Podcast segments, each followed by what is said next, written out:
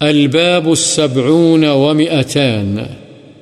باب تحريم الحسد، وهو تمني زوال النعمة عن صاحبها، سواء كانت نعمة دين أو دنيا.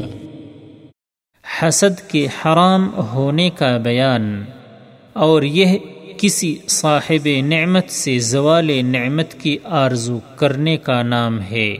وہ نعمت دینی ہو یا دنیاوی؟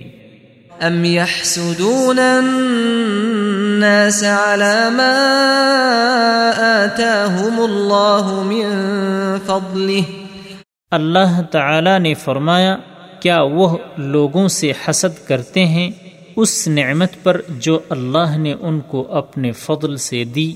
وعن أبي هريرة رضي الله عنه أن النبي صلى الله عليه وسلم قال، إياكم والحسد، فإن الحسد يأكل الحسنات كما تأكل النار الحطب.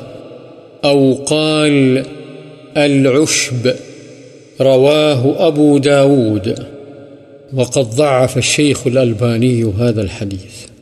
حضرت ابو حریرہ رضی اللہ عنہ سے روایت ہے، نبی کریم صلی اللہ علیہ وسلم نے فرمایا، حسد سے بچو، اس لیے کہ حسد نیکیوں کو اس طرح کھا جاتا ہے جیسے آگ لکڑی کو کھا جاتی ہے، یا فرمایا، خشک گھاس کو کھا جاتی ہے۔